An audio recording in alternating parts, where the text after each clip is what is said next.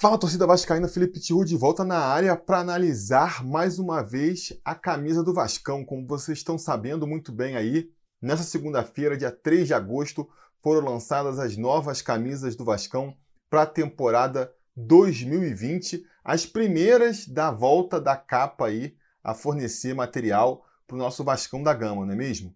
Eu até pretendia fazer aqui uma coisa um pouco diferente hoje. Eu ia fazer um vídeo de react. Criou-se tanta expectativa em torno desse lançamento, né? E foi tudo guardado a sete chaves, bem é, guardado, que é, o Matheus sugeriu para mim, Matheus Rocha, sugeriu lá no Instagram: ah, por que você não faz um react das camisas? Eu pensei, tá aí, é uma boa ideia. Mas, obviamente, tudo caiu por terra, o plano caiu por terra quando, é, durante a tarde da segunda-feira, a Centauro vazou os uniformes, soltou no site deles, já lá, abriu para venda antes do tempo e acabou estragando um pouco a surpresa do lançamento, revelando os modelos antes da hora. Vamos começar conversando sobre isso então, né? Eu acho assim, é, é um pouco leviano, precipitado a gente falar que houve má fé da Centauro, que foi o, o, dono da Centauro, que é flamenguista, o funcionário flamenguista, que liberou as camisas de propósito para sacanear o Vasco. Acho isso um pouco precipitado, porque a gente está falando de um ambiente profissional aqui. Né? O dono da Centauro, os diretores da Centauro, ninguém vai querer atrapalhar, estragar a imagem da própria empresa só para sacanear o Vasco. E a mesma coisa vale para um funcionário ali mais baixo, né? O cara vai querer arriscar o emprego dele só para sacanear o Vasco? Acho que não faz sentido. O mais provável é que tenha sido mesmo um erro ali dentro da loja, até porque não é a primeira vez que eles fazem isso, né? O que também não muda em nada a postura do Vasco em relação a isso. Eu acho que se o Vasco está se sentindo prejudicado, e eu acho que a gente foi prejudicado sim, né? Mal ou bem estragou ali o lançamento de marketing do clube o Vasco tem que procurar ali as medidas legais para ser ressarcido. De preferência, eu espero que, que o contrato tenha previsto isso, né? Eu espero que de alguma maneira o Vasco tenha se é, protegido juridicamente na hora de ceder as camisas para Centauro, né? Mostrar as imagens, ele tenha feito alguma proteção jurídica que já prevesse, ó, se você soltar as imagens antes do horário combinado, você tem que pagar uma multa para gente. É o mínimo que eu espero, né? Até porque, que eu já falei, né? Isso já aconteceu outras vezes. Parece que a Centauro, quando a Botafogo lançou, quando a Bahia lançou, quando a Vitória Fluminense, tem uma série de, de clubes aí que reclamaram da Centauro pisar na bola e lançar a imagem das camisas antes da hora. Então, até por conta disso, o Vasco já devia ter se precavido dessa possibilidade. E digo mais, né? No futuro, se for o caso, quando for lançar uma camisa 3, ano que vem, quando for lançar os novos uniformes, se for o caso, já nem dá mais para Centauro. Fala, Centauro, pô, não confio em vocês, amigo. Daqui para frente vai ser uma semana depois que vocês vão receber o material do Vasco. Paciência, né? Aí é, é questão do Vasco pesar o que, que vale mais, né? Não ter uma empresa correndo o risco de vazar a imagem ou levar ali uma semana a mais para ter os seus uniformes é, disponibilizados naquela plataforma. E digo mais uma coisa assim, né? Independente de ter sido erro ou uma fé, isso também não inviabiliza o movimento da torcida de boicote a Centauro. Porque mesmo que tenha sido um erro, foi um descuido da parte deles, né? Então, se de repente a torcida vascaína se posicionar e não comprar na loja, isso vai ajudar os caras a, no mínimo, serem mais cuidadosos da próxima vez. No próximo lançamento, eles vão falar, pô, não pisa na bola, porque você já viu, né? Do Vasco ela pega no pé mesmo e se a gente pisar na bola de novo, a gente vai tomar um prejuízo financeiro. No mundo capitalista, o que funciona é o dinheiro mesmo, né? Então, assim, a pressão que a gente pode fazer e a maior punição que a gente pode dar para Centauro nesse caso aí é não comprar lá e eles sentirem a besteira que eles fizeram no bolso. Mas isso posto, eu acho que que esse vazamento ali na tarde anterior não impactou muito na campanha do Vasco, não. Acho que a galera continuou ansiosa para ver o lançamento, né? Até porque o Vasco, a Vasco TV, soube promover muito bem é, o lançamento dessa camisa. Foi ali uma live muito bacana. O vídeo de apresentação dos uniformes foi muito legal também. A Vasco TV, o departamento de marketing do Vasco, a galera que produziu os vídeos aí, não sei se foi uma produção interna ou se contrataram uma agência, o fato é que está todo mundo de parabéns. Realmente foi ali é, parada top mesmo, sabe? Ali chegando no nível de primeiro mundo, ali das maiores marcas é, do futebol mundial. Então tá todo mundo de parabéns pelo lançamento dessa camisa. Mas vamos falar agora aí do motivo principal desse vídeo, né? Que é ali discutir o design dos uniformes. Eu já vinha prevendo aqui, não fiz um vídeo, porque, pô, tô enrolado, tá difícil de manter aqui a regularidade no canal, mas os apoiadores e conselheiros do canal que estão lá no grupo de WhatsApp exclusivo comigo, sabem que antes do lançamento eu já tinha falado que eu não estava com muitas expectativas sobre o modelo desse uniforme, não, porque eu acho que a capa tá fazendo um jogo muito seguro. Pô, vocês estão vendo aí a euforia, né? Vocês estão sentindo a euforia que a torcida criou é, em cima da volta dessa capa. A ponto de que, cara, qualquer coisa que a capa lançasse ia fazer sucesso. A gente tá vendo fila aí na frente das lojas para comprar as camisas e tudo mais. Já era de se prever isso. A torcida realmente ali gosta da, da capa, tem toda uma ligação emocional com a capa por conta de, de toda a história que ela tem junto com o Vasco, né?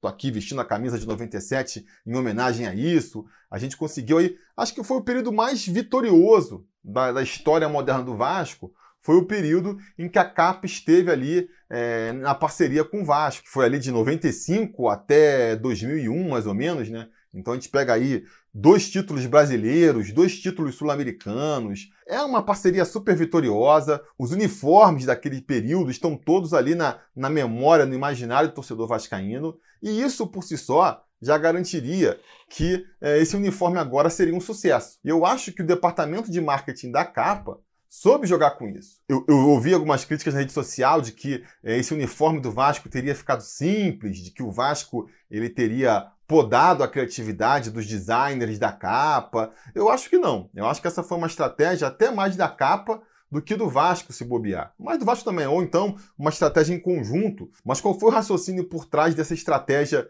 dos dois aí? Como essa camisa já vai vender, como o grande atrativo dessa camisa é o fato da capa estar voltando para o Vasco, a gente não precisa tentar criar um modelo super inovador, um modelo super diferente, porque qualquer modelo que a gente fizer já vai vender, já vai agradar o torcedor. Então vamos ficar no simples, vamos fazer uma camisa bem simplesona mesmo e vender a rodo agora. E aí, na próxima temporada, quando for lançar os próximos modelos, quando a capa no Vasco já não for mais nenhuma novidade, aí a gente aproveita para inovar, fazer alguma coisa diferente, ou fazer uma camisa com um modelo que remeta a outras camisas clássicas da capa no Vasco. Eu acho que a gente pode esperar mais isso num segundo lançamento, né, numa segunda temporada dos uniformes do Vasco. Para essa temporada agora, essa temporada de estreia da capa, eu já imaginava que fosse fazer um modelo mais simples, como normalmente acontece. Quando um fornecedor entra num clube, normalmente eles apelam para um modelo mais mais básico, mais conservador, sem tentar trazer muitas inovações, não é mesmo? E isso, quando a gente está falando de Vasco, né, que tem uma camisa ali, um modelo super amarrado, é sempre a faixa com a cruz de malta, a branca e a preta, uma invertendo a outra. Não tem muito para onde fugir, né? A gente acaba sempre comentando os mesmos pontos. Eu cria até um checklist do que a gente comenta quando é lançado um novo uniforme do Vasco. A gente vai falar da cruz, né? Qual que é o modelo da cruz, até a gente, recentemente, o modelo da Cruz de Malta tem sido até sempre muito parecido, mas se a gente for pegar ao longo da história aí, tem, assim, desenhos bem diferentes da cruz, né? É sempre uma possibilidade de inovar. A gente vê nas terceiras camisas também, a cruz desenhada de uma maneira diferente. Então, é uma mudança que pode acontecer. O tamanho da cruz é uma coisa que pode ser mudada. Tem também aquela borda branca na cruz, né, quando a faixa está preta, que foi um recurso feito lá em 74, que resgataram em 2011 e desde então a gente vê em alguns modelos. E tem uma questão que também gera muita polêmica, que é a questão da, das estrelas em cima da cruz. Né? Tem estrela ou não tem? A gente tem, tem essa discussão. Outra discussão que a gente pode ter também é a faixa em si, se vai ser larga, se vai ser mais fina, se vai ser mais inclinada, se vai ser mais vertical, se vai ter alguma coisa na borda aqui, que nem essa aqui tem uma, uma, uma bordinha vermelha, se não vai ter, qual que vai ser a cor. Se vai ter faixa atrás, como que vai ser a numeração atrás, a tipografia da numeração, a cor. E aí, fora isso, outros detalhes, né? A gola, como é que vai ser a gola, se vai ter mais algum detalhe específico da fornecedora. É, são essa discussão que a gente vai ter. E aí sempre vai ter a, a, opinião de cada um e o gosto pessoal de cada um. E eu acho natural que as fornecedoras elas fiquem variando nessa solução até para agradar todo tipo de torcedor. Eu, por exemplo, tenho as minhas escolhas. Eu prefiro quando não tem estrela em cima da cruz, eu prefiro quando tem faixa atrás, quando o número é vermelho, é, tem a questão da faixa também se ela termina no ombro aqui ou não, né? Aí eu sou um pouco mais indiferente, mas eu tenho minhas preferências. E você vai ter as suas, que não vão ser as mesmas, E repito, cada um vai ter as suas preferências, e então é, é, natural e até inteligente que as fornecedoras fiquem variando nos modelos. Você fica fazendo a variação entre essas possibilidades, cada hora o uniforme vai atingir melhor uma, um nicho da torcida vascaína. Né? Com isso em mente, vamos analisar então aí é, os uniformes que foram lançados nessa noite de segunda-feira. Como eu já falei aqui, né, eles não viajaram muito no design, foram na simplicidade. Para que inventar nessa hora? Não fizeram uma mudança muito grande entre o modelo preto e o modelo branco, né? É praticamente um, o inverso do outro, vai ter uma diferença na gola ali, mas não muito mais do que isso. Foram no básico, e aí vai ser a questão que a gente está comentando aqui, de cada um preferir ou não as decisões que eles tomaram. Por exemplo, eles fizeram uma faixa bem larga dessa vez. A inclinação da faixa ali eu gosto, né? Em cima sai na altura do ombro, embaixo sai pela lateral, não faz que nem certos modelos que às vezes a faixa saía por baixo da camisa, o que acaba deixando a faixa muito vertical. E em cima, voltando, né? Até pelo que a gente vinha dos modelos anteriores da capa, eu já imaginava que não fosse ter o cruzamento no ombro, né? Fosse acabar ali na altura da costura. Isso é uma questão que eu não tenho muito uma preferência não, sabe? Eu gosto da variação. Eventualmente acaba no ombro, eventualmente acaba na costura.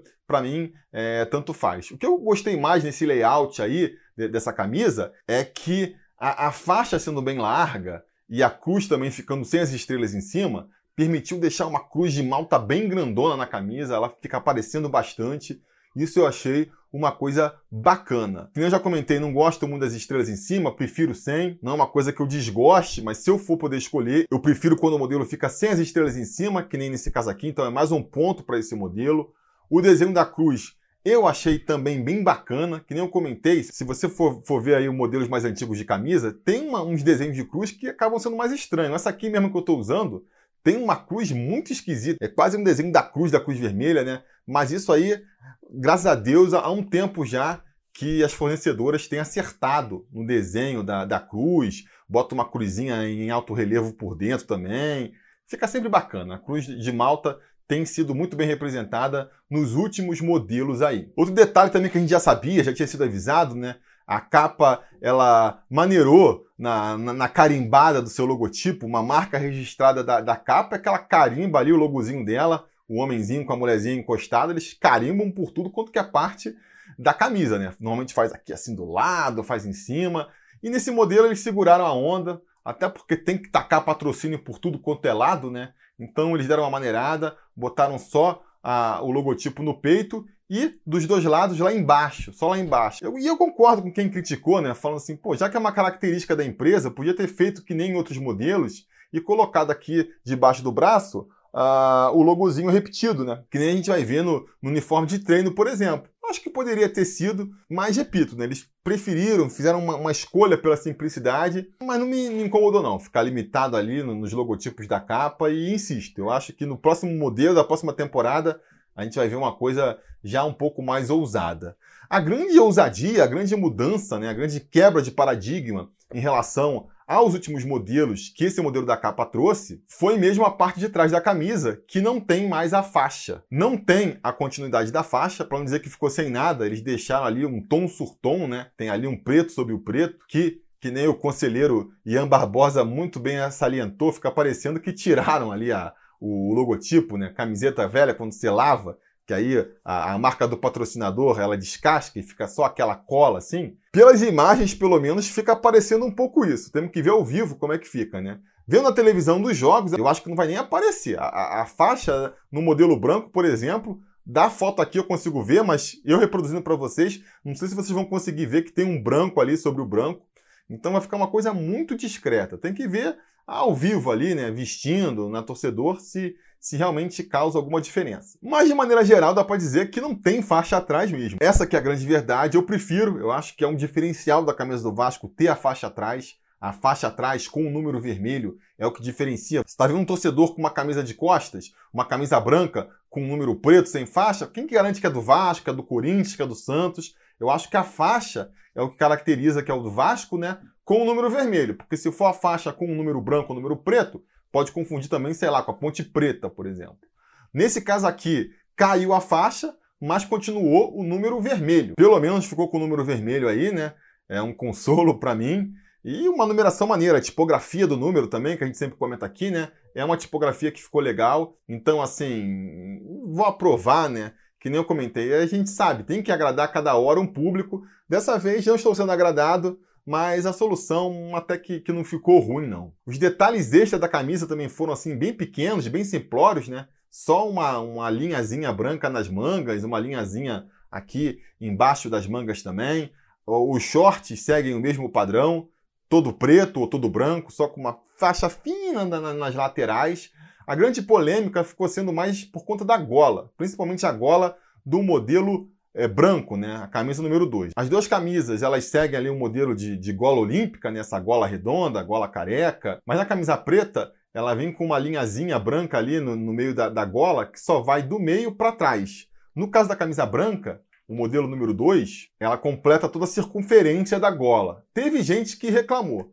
Eu, particularmente, não achei uma gola, não uma gola especialmente bonita, mas não é uma gola que também me incomodou, não. Né? E é até uma solução previsível. Se você for olhar os outros modelos da capa aqui no Brasil, na América do Sul, você vê que, que essa solução aí de você fazer uma, uma gola com três listras, repetindo as cores do clube, é uma solução que a capa tem usado muito recentemente. Então, é, era até de se imaginar uma solução dessas. Enfim, é um modelo simples, é um modelo difícil até de criticar pela sua simplicidade e difícil também de impressionar. Eu acho assim, pô, falar que essa camisa tá super linda, super diferente, não, ela tá seguindo o padrão das camisas do Vasco, que, sem clubismo, né, são sempre muito lindas. Mas como a gente não viu nenhuma grande inovação nelas, acabou que a grande surpresa e que as peças mais comentadas foram o restante do enxoval, que é também um diferencial da capa, né? Eles entraram no Vasco, voltaram para o Vasco, prometendo muito mais enxoval,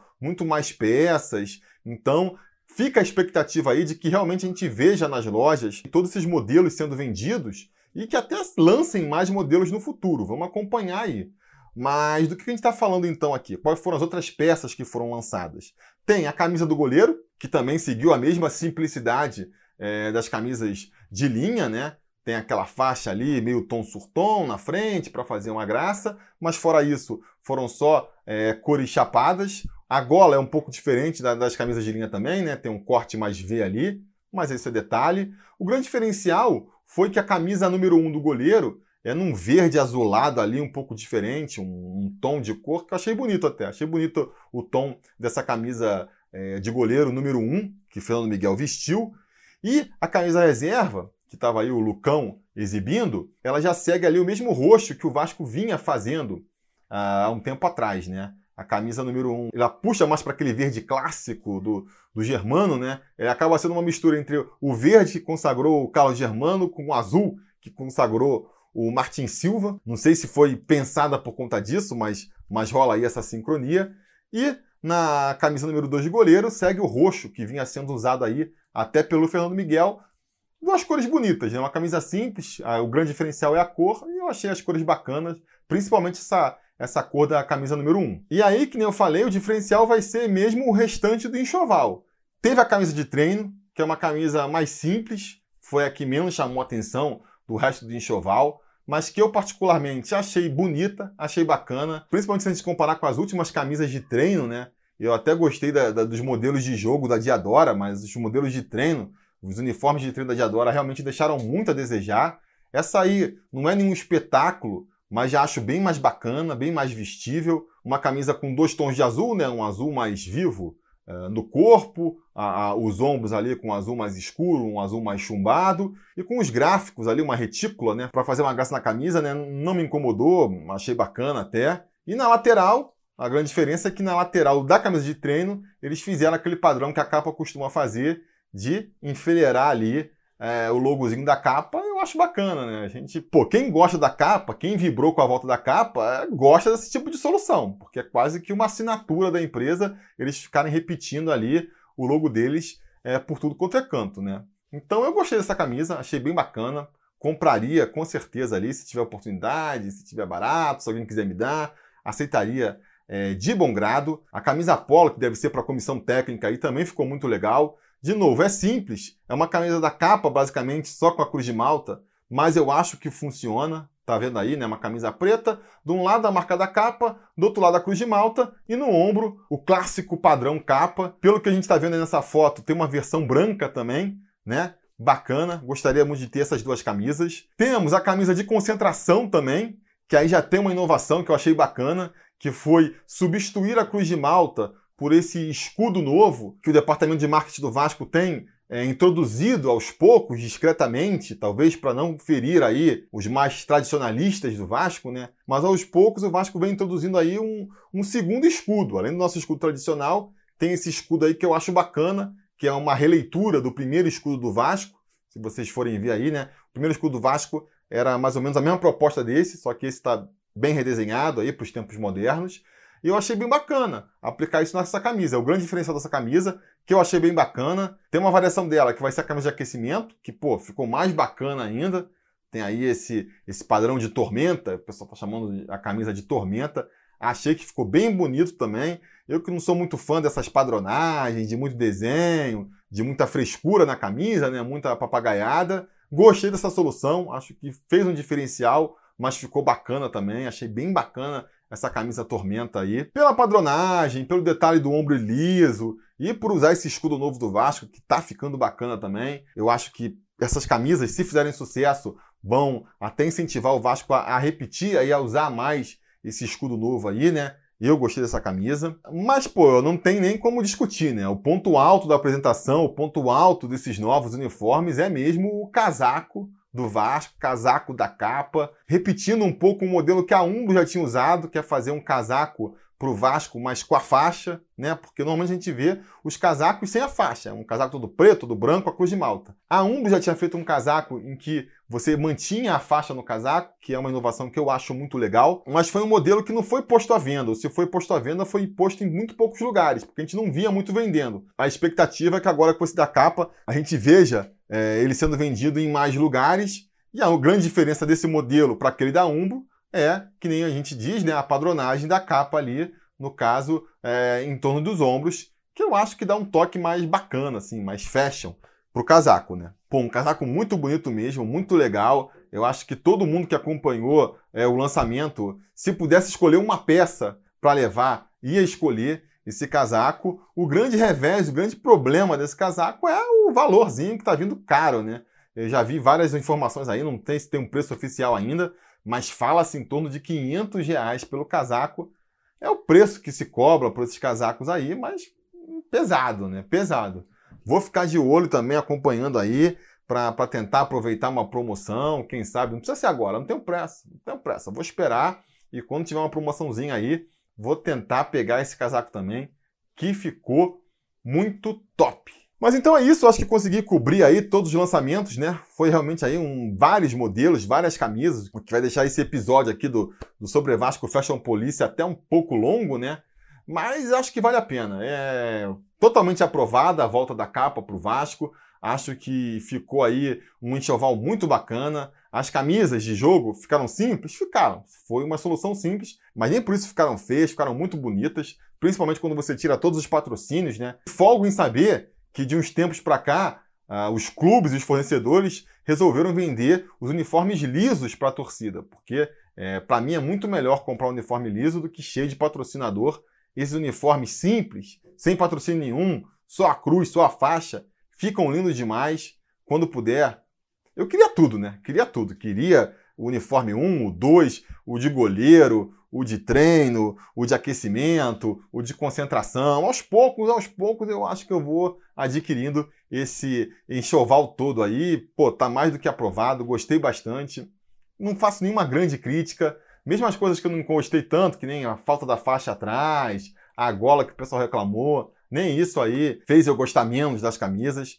Para mim tá totalmente aprovado. Vou dar dois, dois tangues, porque eu achei bem legal. Mas diga nos comentários a opinião de você sobre esse uniforme, sobre esse enxoval, né? O que, que você gostou, o que, que você gostou mais, o que, que você gostou menos. Vamos continuar discutindo isso aqui de baixo. E fica ligado aí no canal, né? Liga as notificações, porque a gente tem muita coisa para conversar. Vai começar Campeonato Brasileiro, vai ter eleição, então a gente tem muito assunto para pôr em dia e vocês não podem perder. Beleza? Tá combinado? Então tá combinado. A gente vai se falando. A realização desse vídeo só foi possível graças ao apoio inestimável dos conselheiros do Sobre Vasco. Ajude você também ao Sobre Vasco continuar no ar, se tornando um apoiador em apoia.se barra ou sendo um membro do canal aqui no YouTube.